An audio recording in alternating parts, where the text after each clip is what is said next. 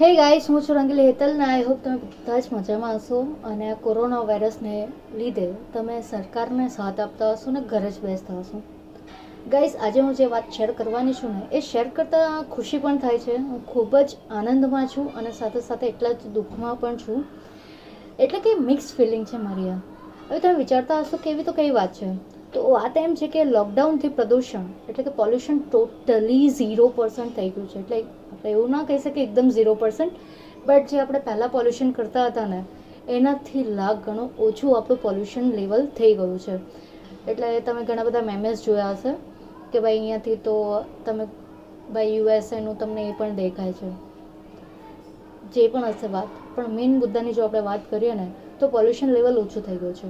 But એની એની સાથે સાથે જે અલ્ટ્રાવાયોલેટ કિરણ, એટલે કે સૂરજમાંથી, સૂર્યમાંથી જે અલ્ટ્રાવાયોલેટ કિરણ નીકળે છે ને, એ હવે ડિરેક્ટલી આપણા અમુક સિટીઝમાં ડિરેક્ટલી એ એન્ટર થઈ રહ્યા છે.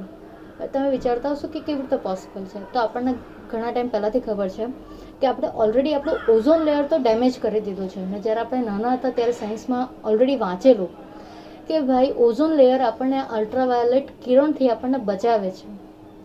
ને અલ્ટ્રાવાયોલેટ કિરણ જો કે આપણને ખબર છે કે કેટલું ભયંકર છે બિકોઝ એનાથી સ્કિન પ્રોબ્લેમ થઈ શકે છે સ્કિન કેન્સર થઈ શકે છે, ને બીજી ઘણી બધી પ્રોબ્લેમ્સ થઈ શકે છે. બટ એક આર્ટિકલ મેં વાંચેલો, જેમાં એવું કહેવામાં આવ્યું છે કે અલ્ટ્રાવાયોલેટ કિરણથી આપણને આ જે પ્રદૂષણ થતું ને, એના કણો આપણને બચાવતા. આ કણો સૂરજના અલ્ટ્રાવાયોલેટ કિરણ સાથે ટકરાતા અને એના લીધે એ અલ્ટ્રાવાયોલેટ કિરણો પાછા અવકાશમાં ફેંકાતા.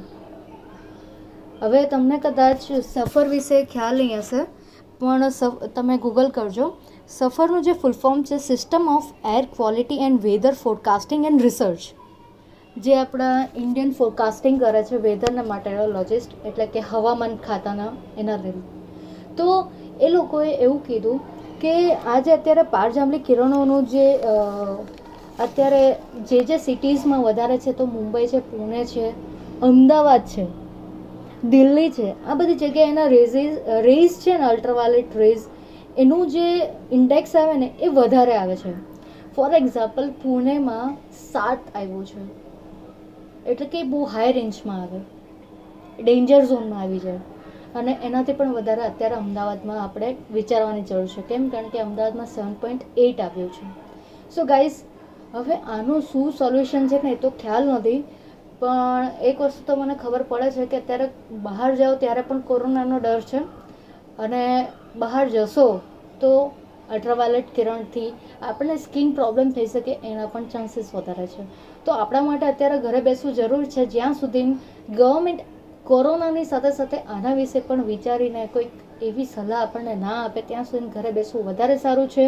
અને જો તમારે બહાર જવું હોય તો સનસ્ક્રીન લોશન લગાવવું સૌથી વધારે હિતાવ છે અત્યારે.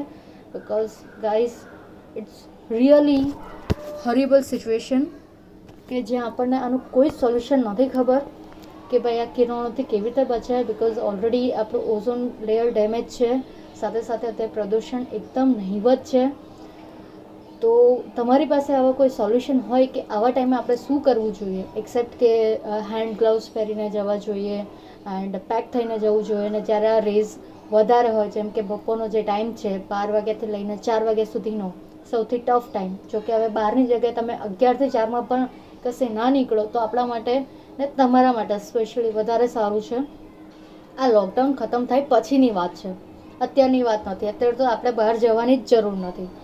તો તમારી પાસે આવી કોઈક ઇન્ફોર્મેશન હોય, યા તમારી પાસે કોઈ સોલ્યુશન હોય તમને આના વિશે કોઈ નોલેજ હોય કે આજે અલ્ટ્રાવાયોલેટ કિરણ કે એનું કેવી રીતે શું છે સિચ્યુએશન યા પછી આ જે પ્રદૂષણ ઘટવાથી ને જે અલ્ટ્રાવાયોલેટ કિરણ ડાયરેક્ટ આપણા બોડી પર આવે, તો એના માટેની કોઈ પણ ઇન્ફોર્મેશન હોય તો પ્લીઝ મારી સાથે શેર કરજો.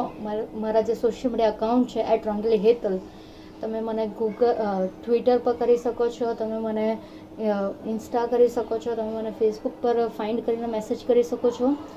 અને ઇન્ફોર્મેશન શેર કરજો અને આ નોલેજ પણ તમારું બીજા સાથે શેર કરજો. તમને ગુજરાત સમાચારમાં પણ આ નોલેજ મળી જશે.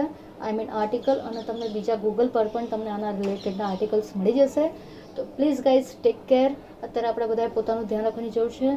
ફરી પાછા મળીશું આવતીકાલે કંઈક સારા એવા ઇન્ફોર્મેશન અને નોલેજેબલ કોઈક આવી વાત સાથે. ત્યાં સુધી તમારું ધ્યાન રાખજો. Take care guys